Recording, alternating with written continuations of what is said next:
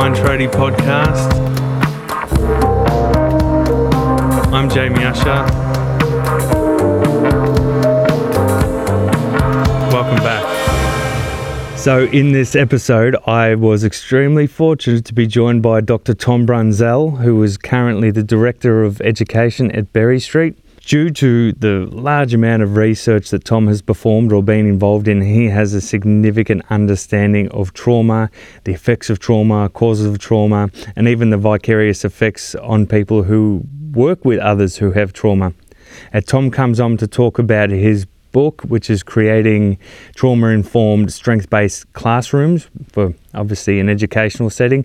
Um, but I also just wanted to talk to Tom. I think he's just on another level of consciousness. I think there's a lot that people can take out of how patient he is, how calm he is, his understanding of working with trauma is really informative, and I'm sure people are going to get a lot out of this episode, particularly if you work in an education setting or work with others who have trauma. Very informative episode. I really enjoyed recording this, and I hope you enjoy listening to it. Currently, you're the Director of Education at Berry Street. How long have you been with Berry Street for?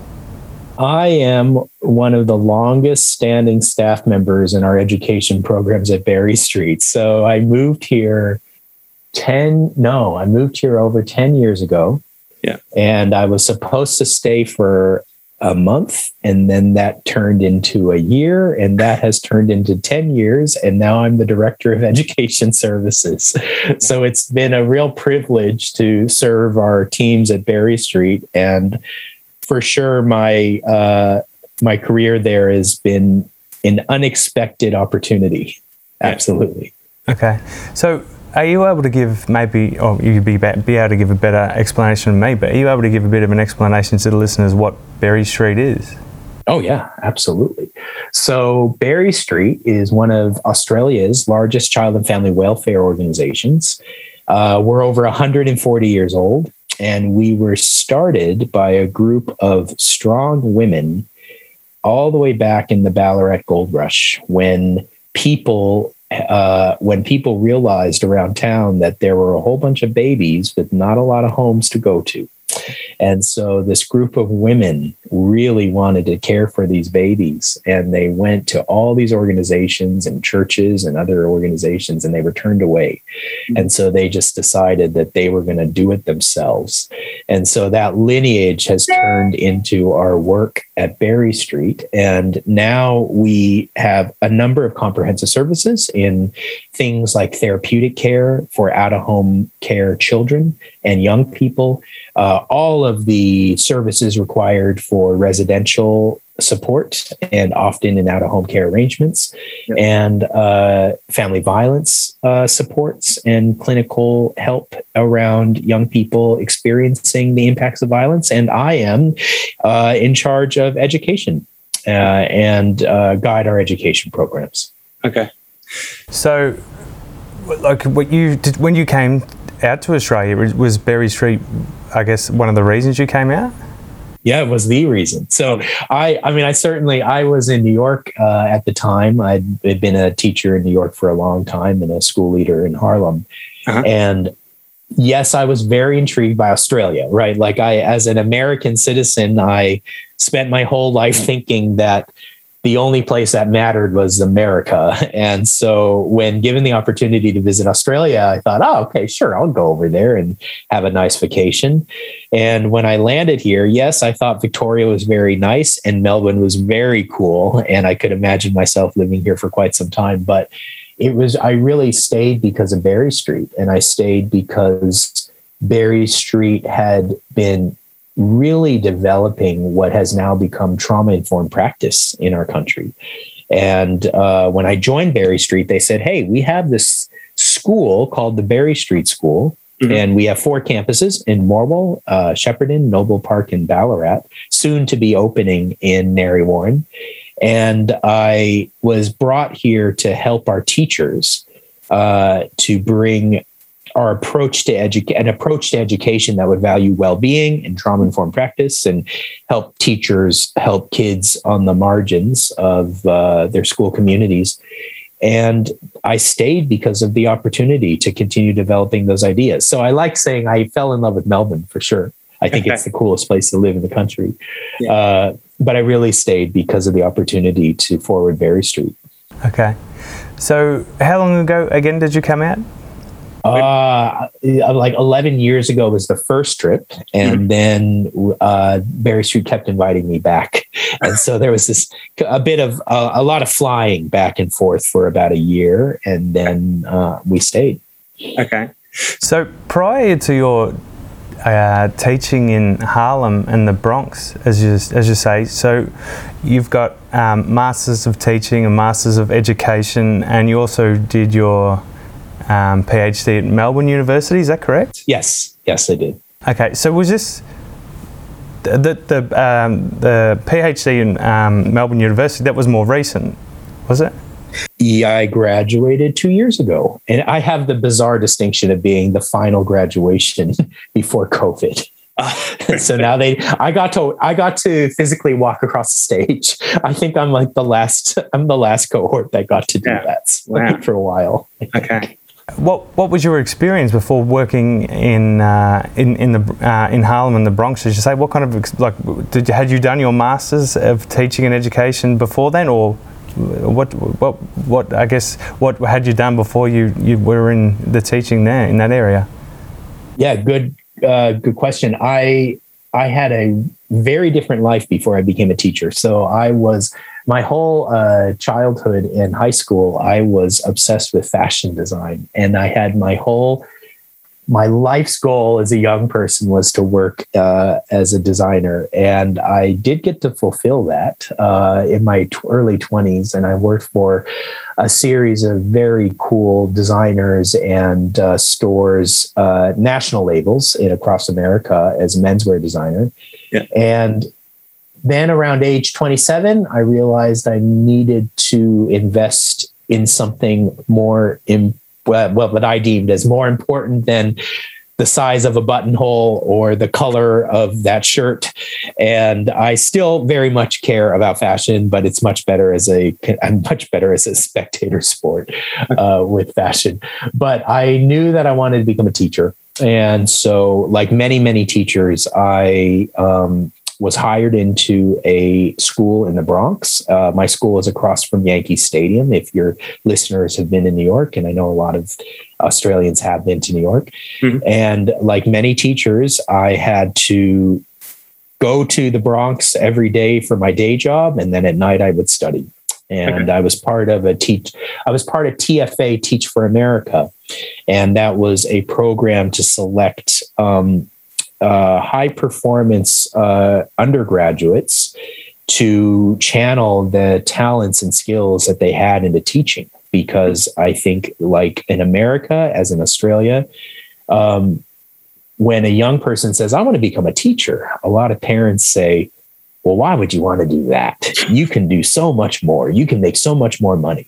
So I love programs like TFA, Teach for America and Teach for Australia, mm-hmm. who are saying, hey, this is this is about social equity and you can you can really contribute to communities if you become a teacher. So I knew that those were my people, and I uh, became part of the Teach for America program. And then at night, did my first master's degree in teaching. Mm-hmm. And then in the Bronx, uh, very similar to the concerns that I know that uh, are in Frankston North.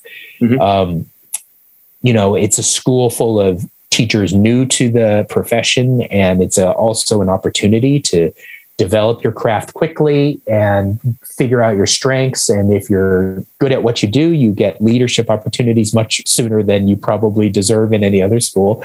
And so, uh, two years as a second year teacher, I was named the lead teacher of mathematics for the school. And I've never, I remember the principal calling me and saying, You need to be the lead teacher. And I said, I've only been here for two years and I am not going to tell 25 year old veteran, 25 year veterans in this thing what to do. And she said, Oh, you'll figure it out. and so, uh, but I realized then that uh, being a uh, school, uh, being on a leadership team at a school would have a lot of opportunity uh, to affect change. Mm-hmm. And those kinds of opportunities kept coming uh, because uh, I really focused on both student results, as in increasing reading scores, and reading ability at the same time as knowing that it wasn't just about performing on a test. It was about helping kids love reading and helping kids love what they were doing and the results results would follow so after um, my first years teaching in a primary school in the Bronx, I was asked to start a school with some fellow colleagues in Harlem. And that school is still there at 127th and Broadway and in, in uh, West Harlem. And that became and is called the KIPP Infinity Charter School. And then our school became very successful for integrating well being uh, in some really interesting ways. And that got the world's attention because we had the highest. We had the highest student increases in learning and we attributed it to really focusing on student well-being okay. and so that's why a whole group of australians started visiting our school and one thing led to another and one of those australians was from berry street and we started exchanging emails, and the rest is history. Ah, okay. So, uh, the uh, so in the I guess Harlem and both the Bronx as well. So there's I've never been to America, but from what I understand, there's major disadvantage there, or there was. I'm, I'm, I'm not sure how much it's changed, but is am I correct in saying that? Oh, uh, Oh yes, uh, you know America is emblematic of a very, very, very small group of people hold all the wealth, uh-huh. and uh, as we've witnessed in the divisive politics of the last five years, uh, it takes a lot of community effort to put social equity on the agenda, and so yes, I have certainly, just like you do, work with families of great disadvantage, of generational disadvantage, families that have experienced intergenerational racism mm-hmm. and intergenerational uh, struggle. Mm-hmm. And my, I, uh, I laugh now with great love for my first classroom in the Bronx because I was a fourth grade teacher. That was my first gig, and all these little nine and ten year olds who had grown up in the neighborhood. Uh, I, you know, I, I, in my training, I was like, you're not going to stereotype these kids and you're not going to put them in boxes and we're not going to put them in labels and you're going to do your best. And I remember showing up at the Bronx totally unprepared really to for what I was about to do and I made every mistake in the book my first 2 years of teaching I'm sure but I would do very silly things now by saying to my little kids hey, we're going to go on a neighborhood walk and you're going to show me and tell me all about your neighborhood because I want to learn it. And so, of course, I had 40 kids in my classroom uh, in my first years. And so, 40 kids lining up and of course, I don't really know what I'm doing. We're like walking around the central Bronx, and the kids would say things like, You know, we're in the murder capital of the United States. and that's where all the deals go down. And over there is where, and I would be like, Oh, okay, well, you know, I'm thinking maybe these 10 year olds are incorrect. And then, of course, I came with deep respect to understand that 10 year olds see everything and they know what's happening. And uh, it is very true that the central Bronx has the highest. Um, the highest murder rate uh, in uh, all of New York City, yeah. and that's saying something. Uh, and so the I've always had great faith in those students uh, because they just have incredible resilience to do what they're doing every day.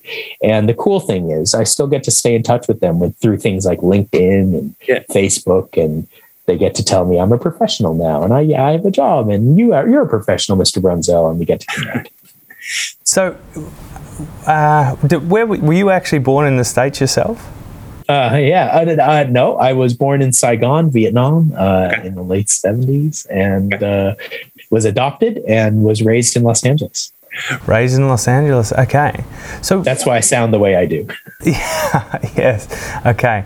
So I guess that that leads me into something that I'm really interested about yourself, Tom. Is what prepared you for being able to handle children in the, uh, I, I, guess, working with children in the Bronx. How, how did you develop an understanding of being able to work with them? Because I'm sure, like, you, you don't get that kind of understanding from from study. Was there, I guess, things from your own upbringing that um, gave you an insight and understanding and awareness and empathy and that kind of stuff that that helped you be able to work with students like like you like you did? That's a deep question, Jamie. I have a I have a that's, that's why I've got you on here. Uh, I I think that it is karmically correct that the first students that I got to teach were 10 years old because and I for a while there I feel like I became a 10 year old specialist uh, because 10 years old is a very important year. Mm-hmm. Uh, it's a year from a biosocial perspective. It's a year where the human brain is pushing forward into the development of the prefrontal cortex, the thinking ability. It's the reason why nine year olds are and 10 year olds can be so much more well regulated than younger kids or older kids, because younger kids and older kids and around those ages are developing their emotional lives. But there's this glorious moment in child development around age nine and 10 where the thinking brain turns on, and suddenly kids start looking around and realize wait a second. The world is not what I thought it was. The world is not everyone in the world gets treated fairly. Not everyone in the world has the same things. Not everyone where not everyone in the world lives in the same places. And I feel like kids younger than that are not, you know, they're not comparing and they're not thinking at the same level as this group of kids. Mm-hmm. And I've often thought, well, what was I then doing at age 9 and 10? Why why, you know, when my brain starts thinking and comparing and uh realizing and trying to sort out my own place in the world, I realize now that a series of there was a series of inconsistencies, I suppose, in my own childhood uh, that have led, I think, very, very uh, strongly to the lineage of decisions that I've made. Mm-hmm. Um, you know, and when I was 10 years old, I realized the world is not as I thought it was in that I, I've always known that I was adopted uh, because I am an Asian looking person and proud of it. And, uh, and my parents in Los Angeles are white. They're third generation Swedish immigrants and as Southern California as Southern California could be. Uh, they're blonde and healthy and robust. And so I, I had grown up my whole life knowing that I was adopted, but it wasn't until age nine and 10 you start realizing, well, what does that really mean? Like I, I'm in this family and I, and I feel loved and supported by these people, but I didn't come from these people.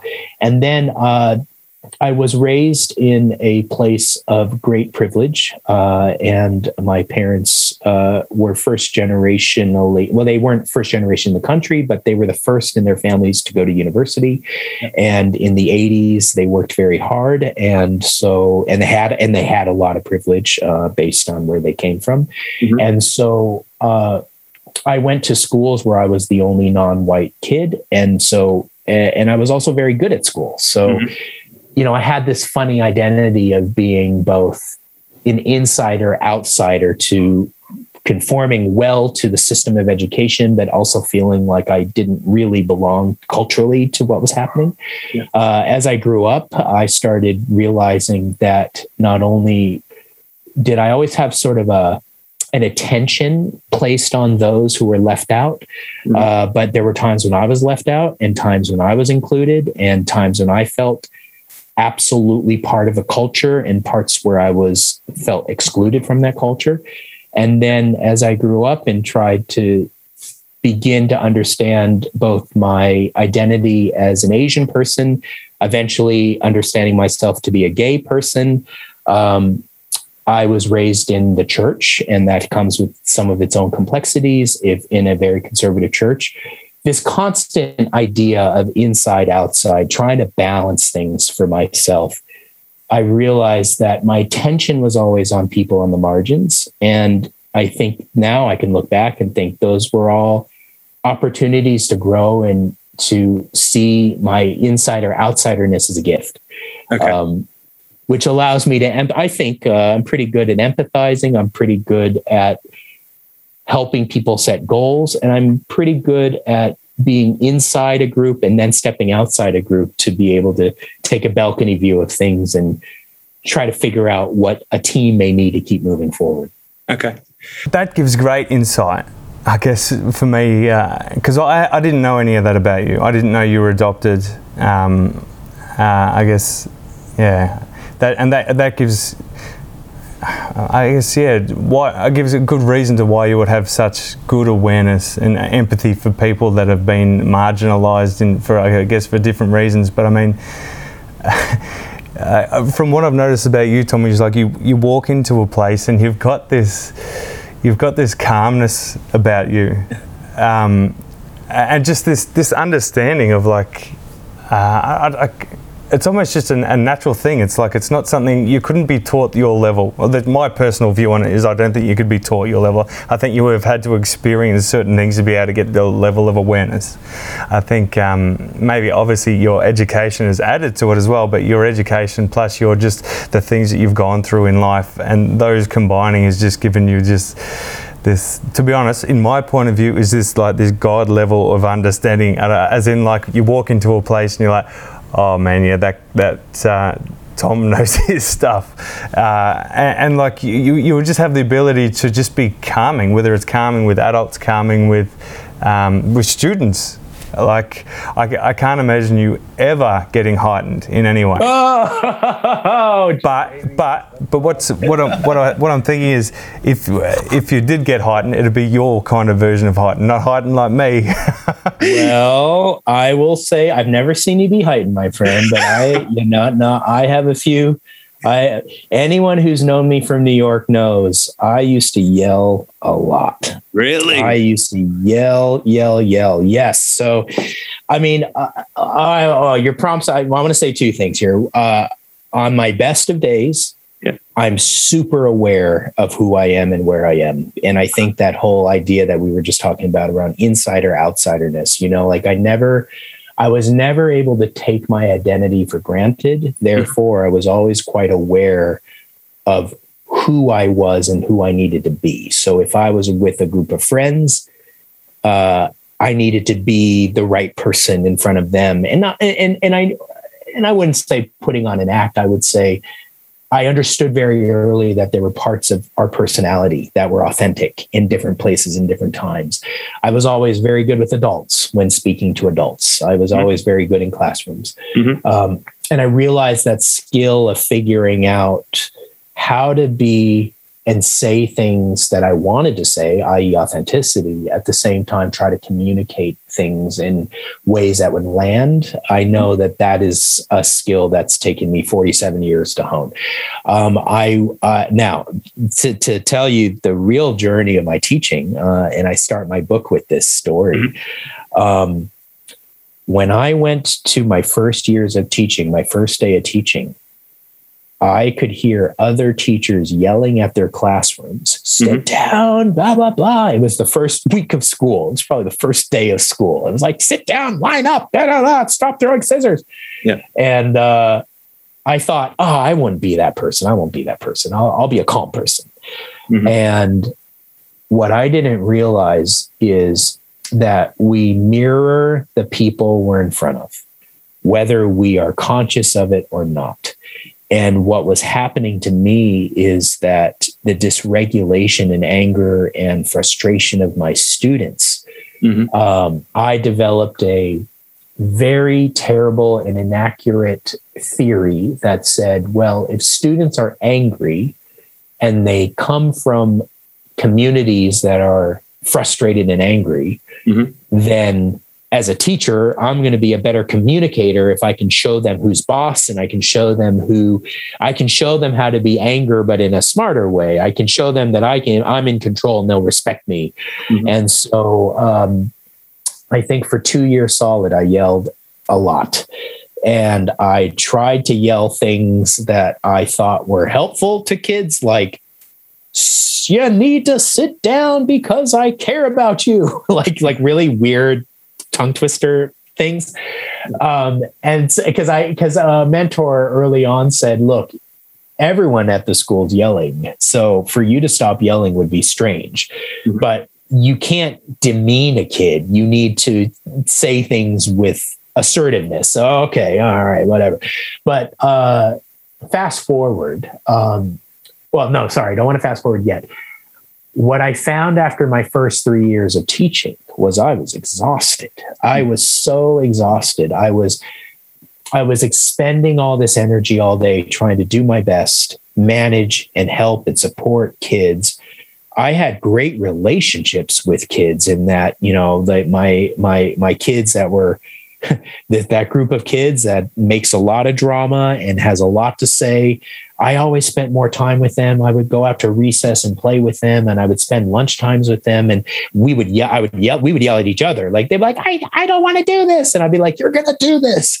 And then I'd say, Oh, we're gonna go out for lunch now, or I'm gonna have lunch with you on the playground and we're gonna talk about this. But um, I was exhausted. And then after feeling exhausted, I realized that I didn't feel like a professional unless I was buzzed up. So I would drink two cups of coffee in the morning, and, run, and my school was on five flights of stairs in the Bronx. So I would run upstairs two at a time to try to get my energy up, and um, that was exhausting. And I would ride the subway train home every night, like I don't have anything left to give. And then I'd wake up at five in the morning, do the whole thing all over again.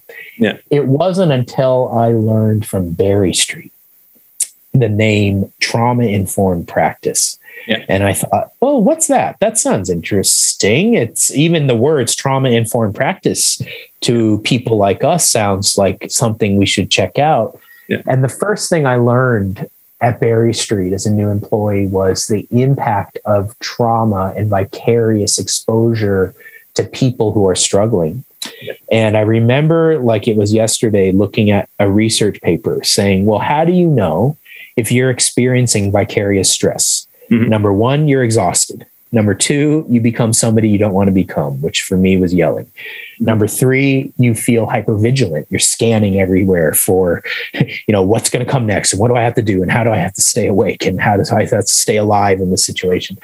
Uh, and three, you tur- for my issue, it was turning everything into a problem and feeling like the world is on your shoulders and that you have to go at this alone and you have to take care of this. And I realized, oh, for the last for my first years of teaching, I was deeply impacted by the vicarious um, dysregulation that I was experiencing and witnessing.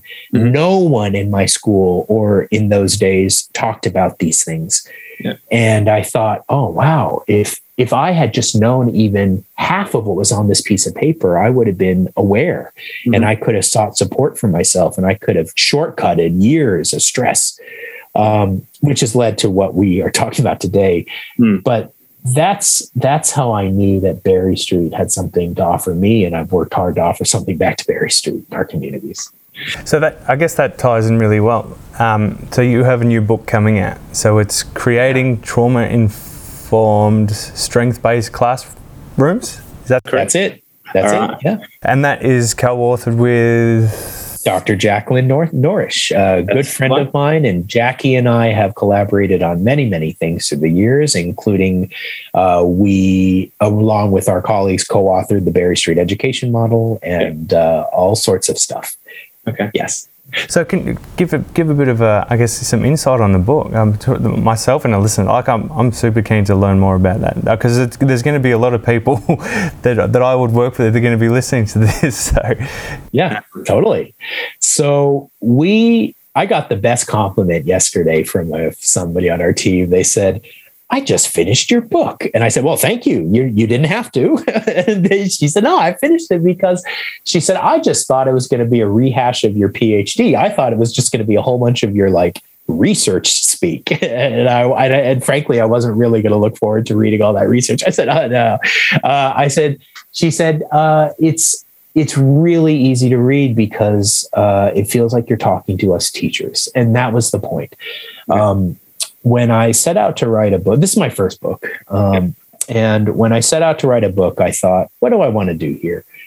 Um, and it was very important that the first big publication like this would not be about my research and necessarily and it wouldn't necessarily be about my own journey i feel like there's much more to live to do that Yeah. but i very much wanted to create a practical guide for teachers and jackie and i very much focused on if you were a new teacher and this was your first year in a community like the Bronx or Frankston North or Mhm. Ipswich or any of the communities that we care so much about, Yeah.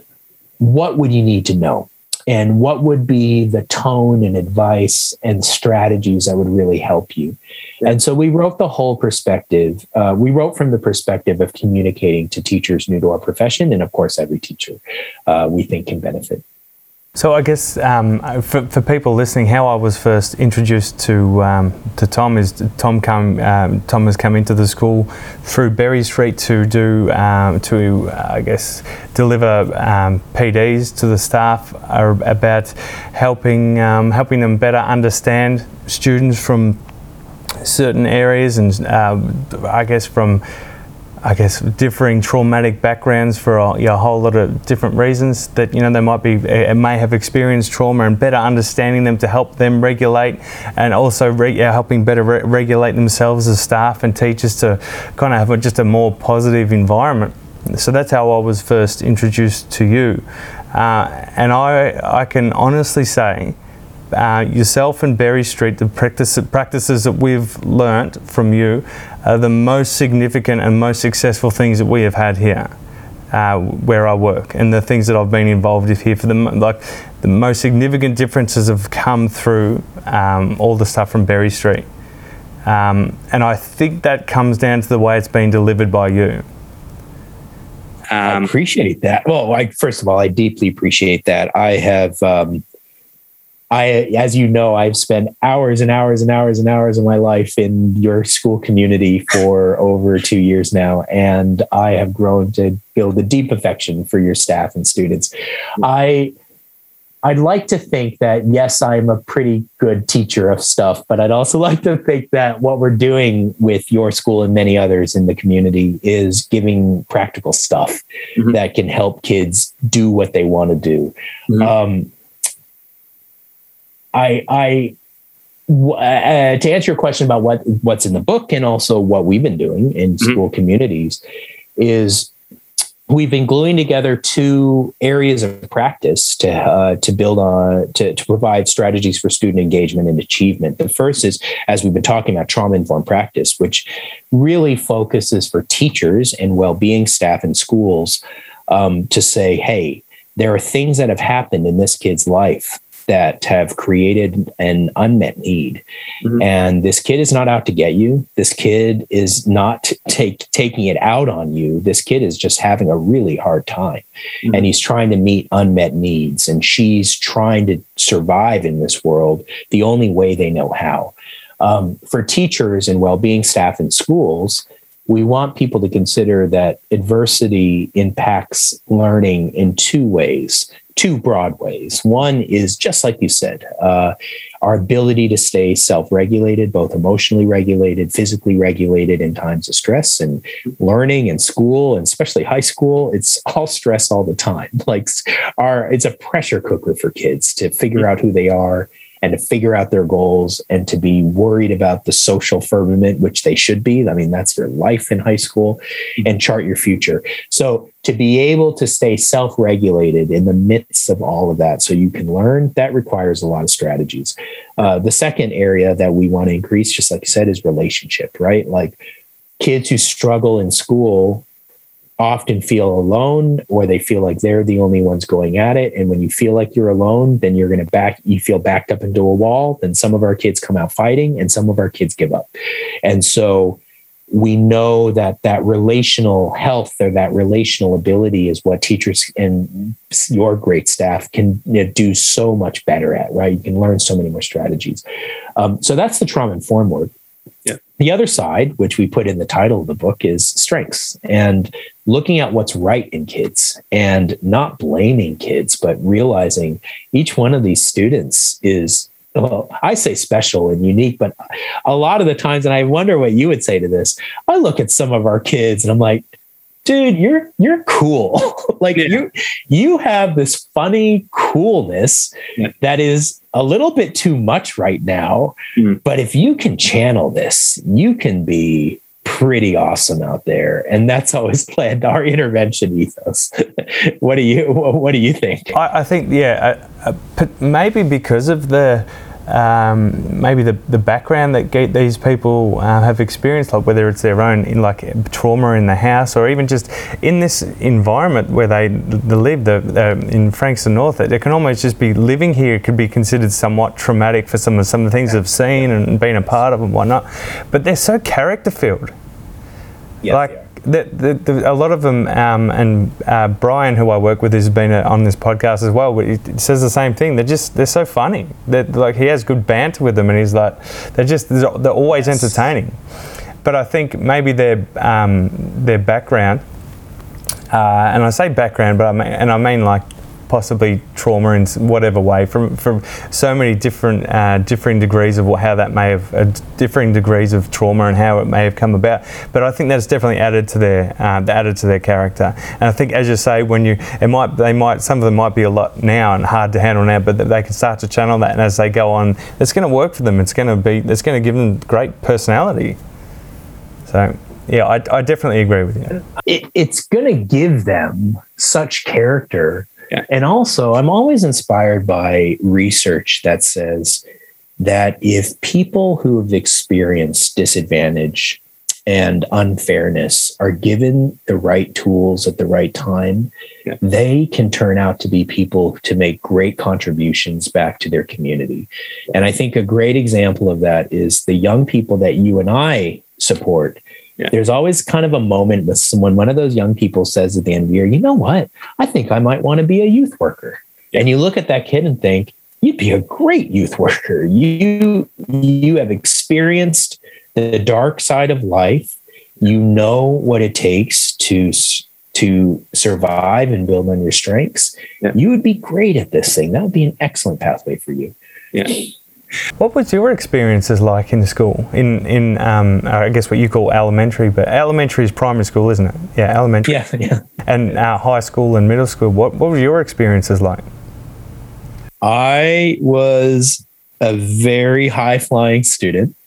Uh, most learning came pretty easy to me mm-hmm. and uh, I excelled very quickly and I was a very much a self-starter.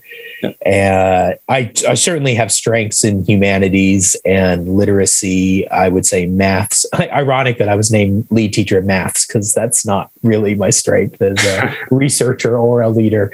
But I um, was given opportunities to build on those strengths. Both I was a very creative kid a mm-hmm. very artistic kid. I um, I involved myself well, and also, like I said earlier, I thought I was going to go to design school. Yeah. And instead of going to design school, I ended up going to Yale University, which is an Ivy League university in Connecticut. Yeah. Um, and it was actually the design school that told me to go to Yale because I applied to all these schools as a lot of year 12s do yeah. uh, at the right times and the right ways. And I got into the United States um, best design school called Parsons School of Design in New York City.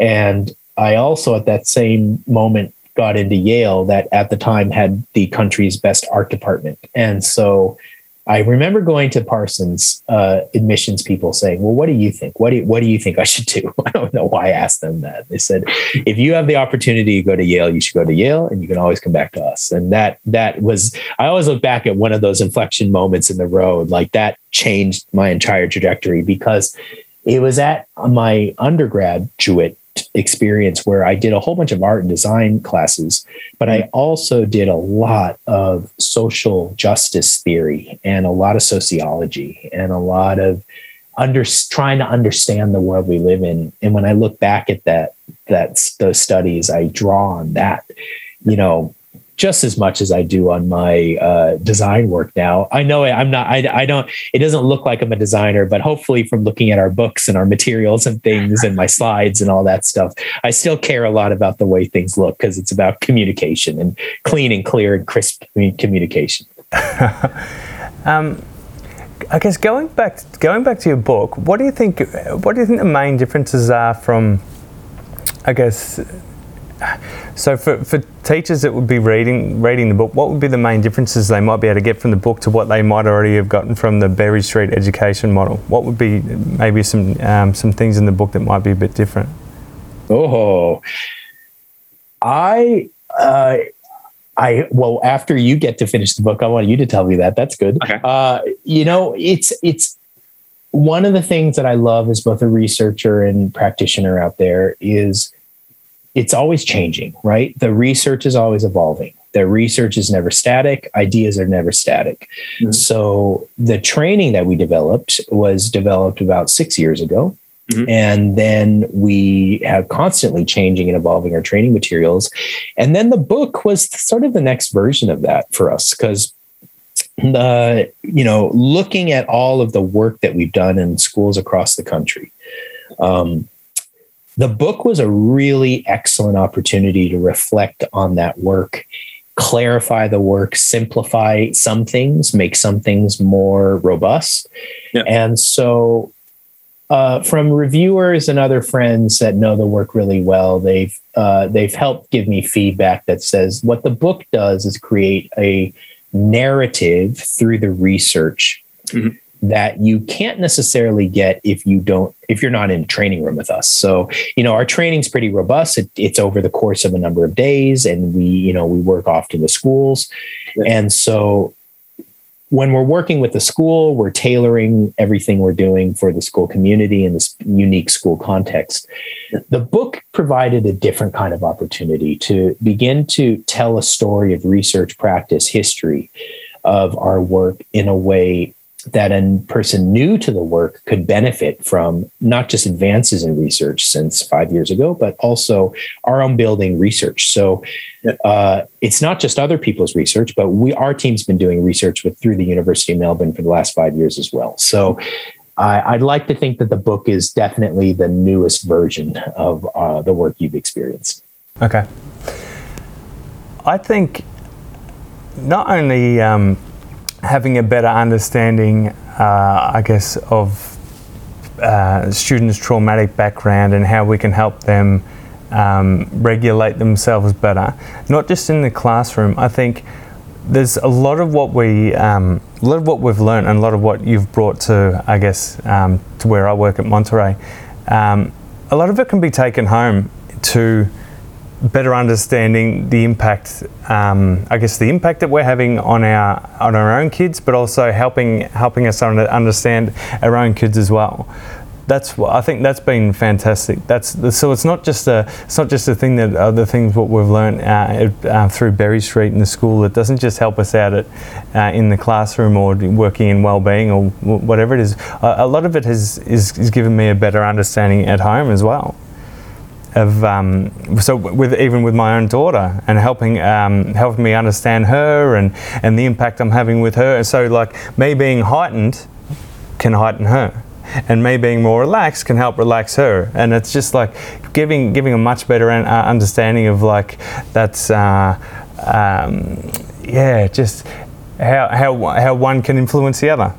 Um, and I've really appreciated that, and it's yeah, that's been really good that's pretty rewarding to hear, Jamie, because yeah. um, one thing I've learned uh, is that if we take trauma informed and strengths based practice for real, yeah. and we're going to do our best, it's not about what we say to kids, whether it's our own children or the children in our classrooms, yeah. but it's who we are in front of them. Yeah. And uh, from one of my mentors in New York, I've always this always stuck with me. We we are models of adulthood. Yeah. That we yes we can say and lecture people, little ones and bigger ones, but they can see right through the lecture and they can say, well, I want to be that kind of person when I grow up, or I do not want to be a yelling person when I grow up. That doesn't look very attractive. And uh, one thing, one of the surprisingly great findings from my own PhD research is there is a difference between groups of teachers who either decide, as you have just so well articulated, that this isn't just about the students, this is about all of us together, community. This is about us helping each other as adults and students in healthy ways together. We have to model for the kids. Mm-hmm. Uh, and when I don't model these things, I'm not really living authentically these things, then it's never going to happen for the kids. Versus another group in my research, another group of teachers in my research said, oh, I want to help the kids, but I don't come to school to learn strategies for my own self. Like this isn't a self help thing for me. Yeah. And we never said to them, oh, this is a self help thing for you. But we did say if you want to model self regulation, or sorry, if you want your kids to be self regulated, then you have to be self regulated. If you yeah. want to, if you want your kids to be collaborative, yeah. uh, creative people in team and group learning, then you have to live that. Um, and a lot of teachers in the other group said, well, that's not for me. I'm just going to teach kids. Well, their well being did not increase both yeah. inside and outside the classroom. So, uh, you know, everybody, every adult, every staff member is on their own journey toward professional refinement. Mm-hmm. Uh, and so that's why I hope in our training and in the book, there's different access points for people to say, ah, uh, I'm not sure if I'm ready to understand what mindfulness, for instance, means for mm-hmm. me, but I'm interested in emotional intelligence. Those are access points, and we want people to access uh, in a way that they can try things tomorrow for themselves. Okay. Uh, one of the things that I've also I've noticed about the changes where I work at uh, at Monterey is through the, through this uh, implementing the the Berry Street model, the Berry Street education model, it hasn't just improved individual classes. Tom, it's helped improve the whole school culture. Like I've been here, I've been here seven years, so I'm not one of the longest serving staff members, but I'm probably now because of the staff turnover that's happened through changes and uh, of uh, leadership and, and whatnot. Uh, like I've, I've seen a lot uh, I've, I've, i was fortunate enough to see even when the old buildings used to be here. Luckily, we don't have any of those old buildings here because uh, that's that's also added to big changes here.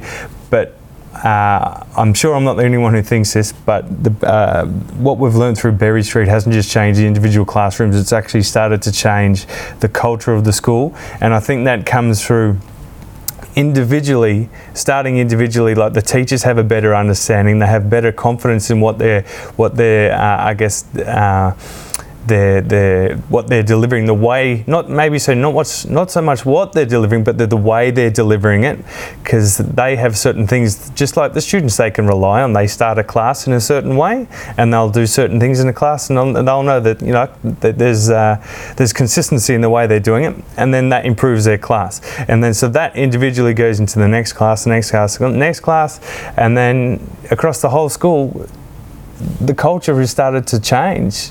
And so, as I've said, the most significant changes in this environment that I've seen since I've worked here has come through Berry Street and the stuff we've learned. Uh, so individually and then yeah, accumulatively, it's I, I, mean other people might have other views on it, but I personally believe it's come through, uh, yeah, come through all, all what we've learned through Berry Street. Well, I really appreciate that. My my hope is that this work has helped teachers who are resonating with it well that this is allowing them to be the teachers and staff members that they want to be. Like you know like any one of you any one of us could choose to work in a different school in a different place. Yeah. you know we could choose to work in a more advantaged place. We could choose to work in a school with more resources or with students with with you know not as complex of learning needs as we I know what you are doing every day.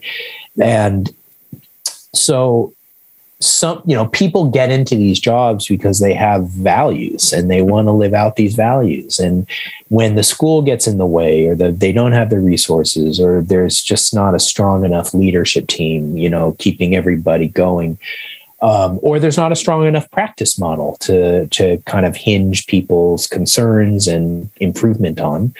Um, you lose your meaning, you lose your ability to care. And so it's pretty rewarding to hear what you've just said because I'd like to think that we've contributed to the incredible hard work, effort, and growth mindset of your teams.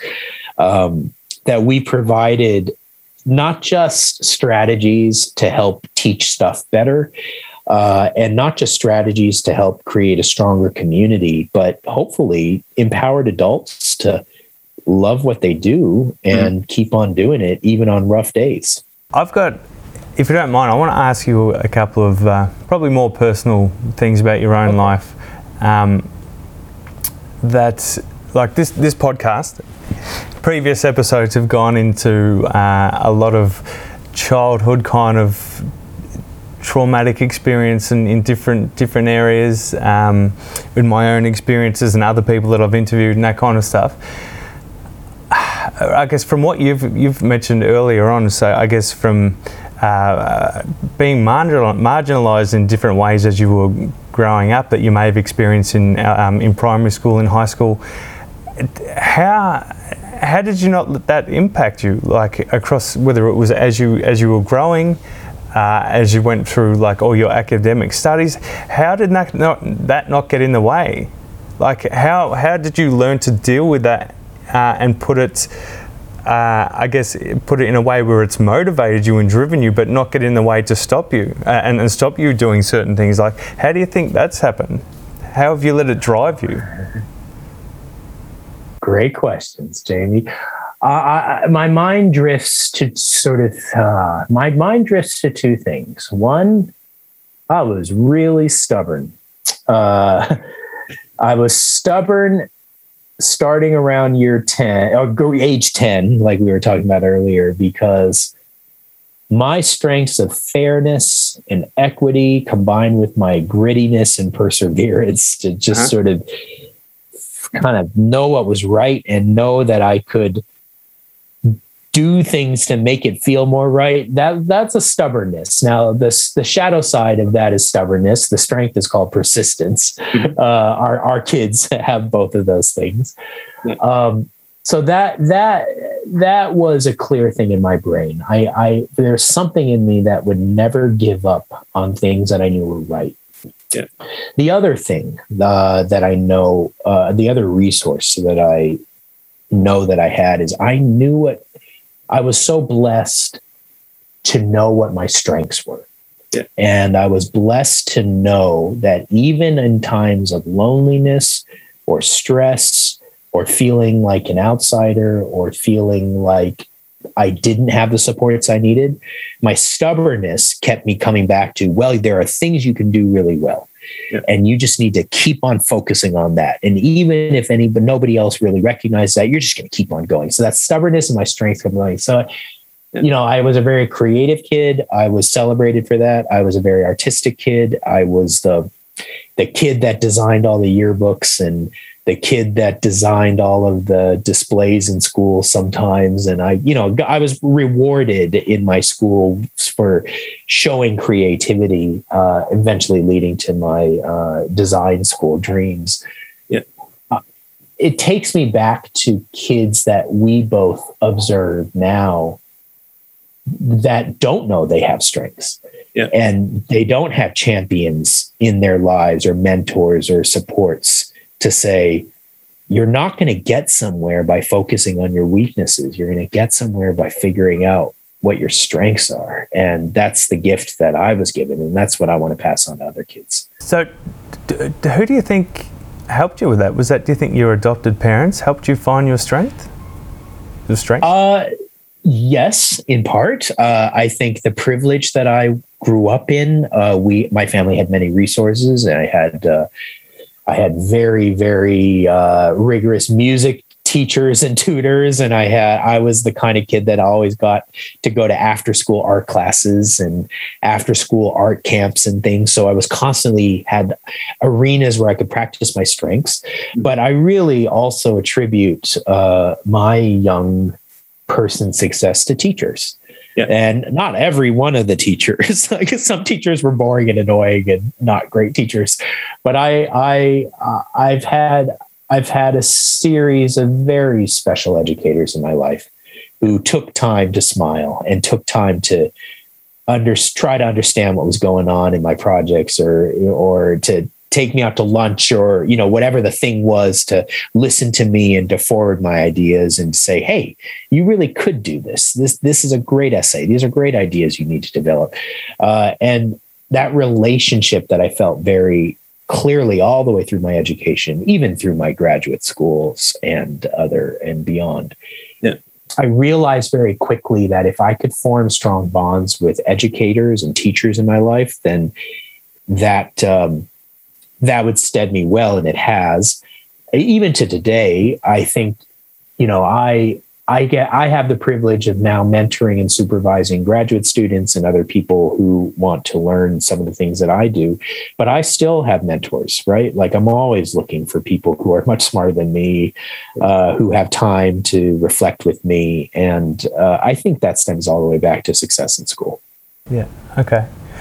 I was having a chat to someone. Uh, a little bit earlier today, I mentioned I was going to be interviewing you for the podcast, okay. and yeah. um, we were talk we were talking about you, and we were saying it's not often it's not often that someone with, I guess, the high level of consciousness that you have, the high level of intelligence intelligence that you have, whether you probably won't admit that or not, will be okay to admit that, but I'm saying that, and still have an emotional awareness and intelligence as well.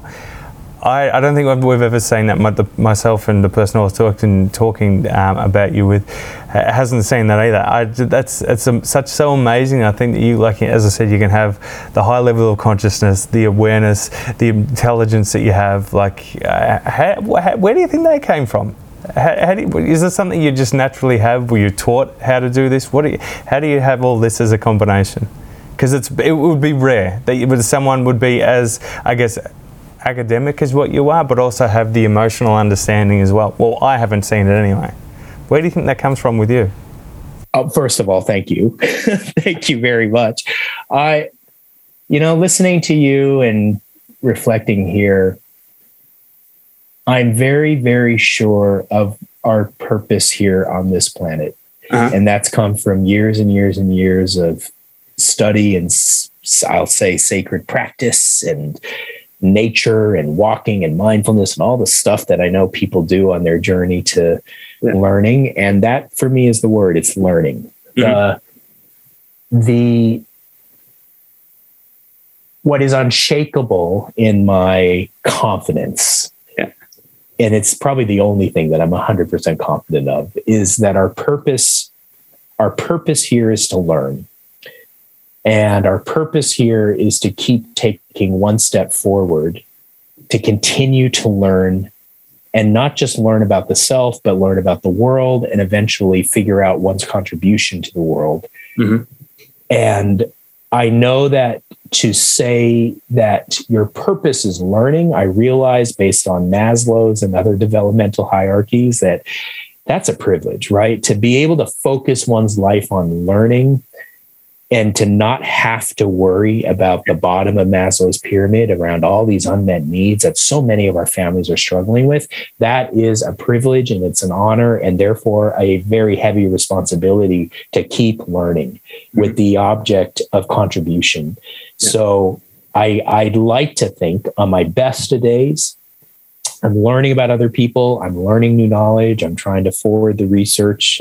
I, I've never made a professional decision based on a title or certainly not financial gain.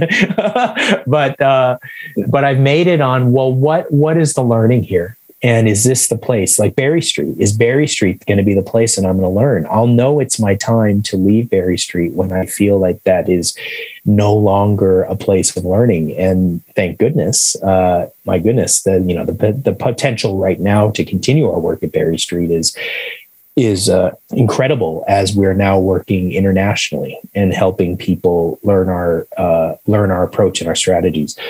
So the opposite of not if learning is not learning, uh, and some days I'm tired, right? Like you're tired, I'm tired, I'm tired. You know, it's like I don't need to learn a lot today.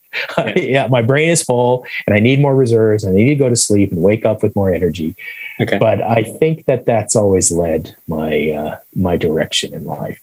Okay. Can I ask you another slightly personal question?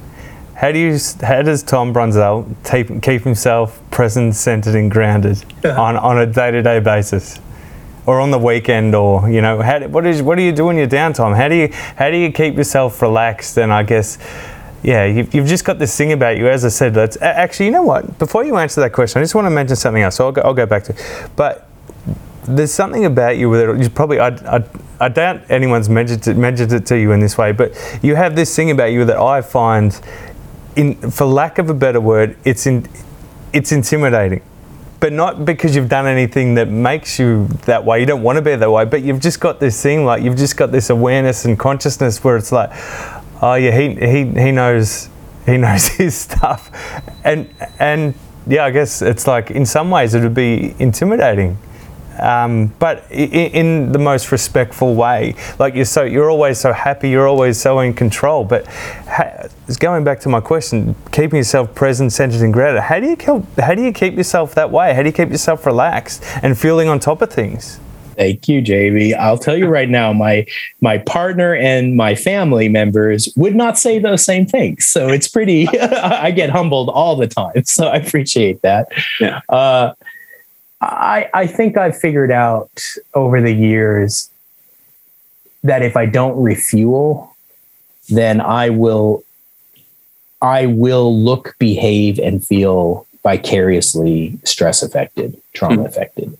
So I think all of us in our work have to be so conscious, especially in this time of pandemic, mm-hmm. of how we continue to keep our mind focused and uh, and it's hard uh, especially now right? I mean uh, if i may say we're, we're you and i are recording this in the middle of august 2021 yeah. and we are in our sixth lockdown. This is our fifth or sixth? Sixth sixth. This is our sixth lockdown. Mm-hmm. we are witnessing our friends up in new south wales in a very uncertain future right now. And so it's not as simple as saying, oh, just look at the glass half full. You know, it's just be resilient yeah. because the un this the this future and certainly the immediate future is uncertain. What do we need to do? I I how do I renew myself is first of all to admit this is these are very difficult times mm-hmm. is to not sugarcoat that and to not try to make people feel like, oh, we just need to practice well being strategies because this is really serious stuff that we're all going through as a planet, as a country, as a state. Mm-hmm. Um, I also know that if I don't protect my energy, then I will wake up in a very dark place, meaning like I won't want to do the work we do. And the work we do that you do and that I do is takes incredible amount of grit and determination. Yeah. Um, so I've realized um, from the work of the great Brene Brown. I know a lot of your listeners would be familiar with her work. If you're not, mm-hmm. check it out. TED Talks. Um, Brene Brown helped me understand that the difference between introversion and extroversion may not be what you look like because um, I look like an extrovert. Like I know how to work in rooms and I know how to, to communicate ideas in in in effective ways. Mm. But I now know from Brene's definition that I'm an introvert, meaning that's where I get my energy from. Mm-hmm. So if I don't protect my own time or my weekends or my off time in ways mm-hmm. that are renewing to me, then I will not have the tank. Now, an extrovert, uh, let's say in this framework, would get their energy from other people. They would need to be, uh, uh, you know, with 10 people at a barbecue every weekend and, and they love their group of friends and they really want to work you know uh, as dynamically as they can to get that energy but not me yeah. so when i'm alone that's my refueling time and i love my garden Yep. And I love swimming and I love my pets and I love my uh, community cafes and all that stuff. And I try not to touch anything around work when I when I get to separate stuff. Okay. Uh, so if I don't get that alone time, I'm not going to be much good to everybody else uh, on Monday morning. Okay. Well, that gives a good insight because I, I often wondered how someone with such a high level of I guess workload and and uh, I guess schedule. How would you keep yourself grounded? And um, uh, yeah, that gives a good insight. So I'm, I'm sure the listener will get get get a lot out of that. And, oh, I have one more thing to say. I know as we're wrapping this up, I got to say one more thing to our listeners: sleep. sleep. You have to sleep. Yeah. yeah. And I say that quite seriously. Like from a from a neuro perspective, haven't we all like had a really hard and complex problem the night before and we can't you just can't solve it and you just say stop You just got to go to sleep. Yeah. You wake up the next day and something's happened in our neurochemistry where synapses kind of form and you think, well, I kind of know what to do next. Yeah. But I also realize in time of pandemic in, in particular, sleep is a precious resource that if I don't routinely go to bed at the same time, wake up at the same time and get the rest and renewal that I need, then my my brain can't do the and my body can't do the things it needs to do. I think for my own life, I definitely think sleep is in there, but also getting up early. Like my listeners have heard me bang on about getting up early. Like my yeah. my my favorite grounding tool and regrouping tool, and that makes that re- reduces my anxiety and makes me feel way more ready. Uh, is getting up early. I don't know like the science behind it, if there is any, but I just I love it so much. So yeah, there's I've got to, but I have to get enough sleep to do that. I can't just go to bed at 12 and expect to get up at 4 a.m. I have to go to go to bed at, uh, at a good hour to make that happen. But that yeah, the sleep, but also the getting getting up early is my my my, my absolute favorite thing. And I, but also for the getting where I that's where I get my energy. So as we were talking about before, like someone who's an extrovert might need to be around other people to get energy. I need to, I get my energy from when I get up super early in the morning uh, and it's my favorite thing. And I'm so glad I've brought her into my life. So. Well, I really feel for any of us who work in schools who are not morning people by now, your life is going to suck. you got to figure that out real early. Yeah. But I think it helps that we work in schools and have had a long careers of waking up at 4:35 whatever it is to yeah. get our families and our pets and everything going. So, Dr. Tom Brunzell, the book is Creating Trauma Informed Strength Based Classrooms. Uh, and when, so when's the, when's the release date? The release date was a couple of weeks ago. So okay. you can check it out on, you can buy it on online bookstores and you can also go to Berry Street's website. We're easy to find. Okay. Great. Well, thank you so much for coming on. I've loved chatting to you and getting you know, getting to learn a bit more about you because I've always wanted to know these these things about you other than you know what you speak about here. So you've given a good insight, and uh, I'm sure the listener will get a lot out of it. And I know they'll get a lot out of your book because a lot of people that be listening to this are people that I work with and be teachers. So I'm sure that I'll be buying it. So thank you, um, Tom. Thank you so much for coming on. Thank you, Jamie. It's been a lot of fun. Thank you so much for listening. If you would like to connect with me in some way or contact me or send me feedback, I'm on Instagram and Facebook under the Mind Tradie. I'm on Spotify. You can follow me there. I'm on Apple. You can subscribe there and give me a five star review if you like what you're hearing. Uh, that would be absolutely fantastic. I look forward to chatting with you next time.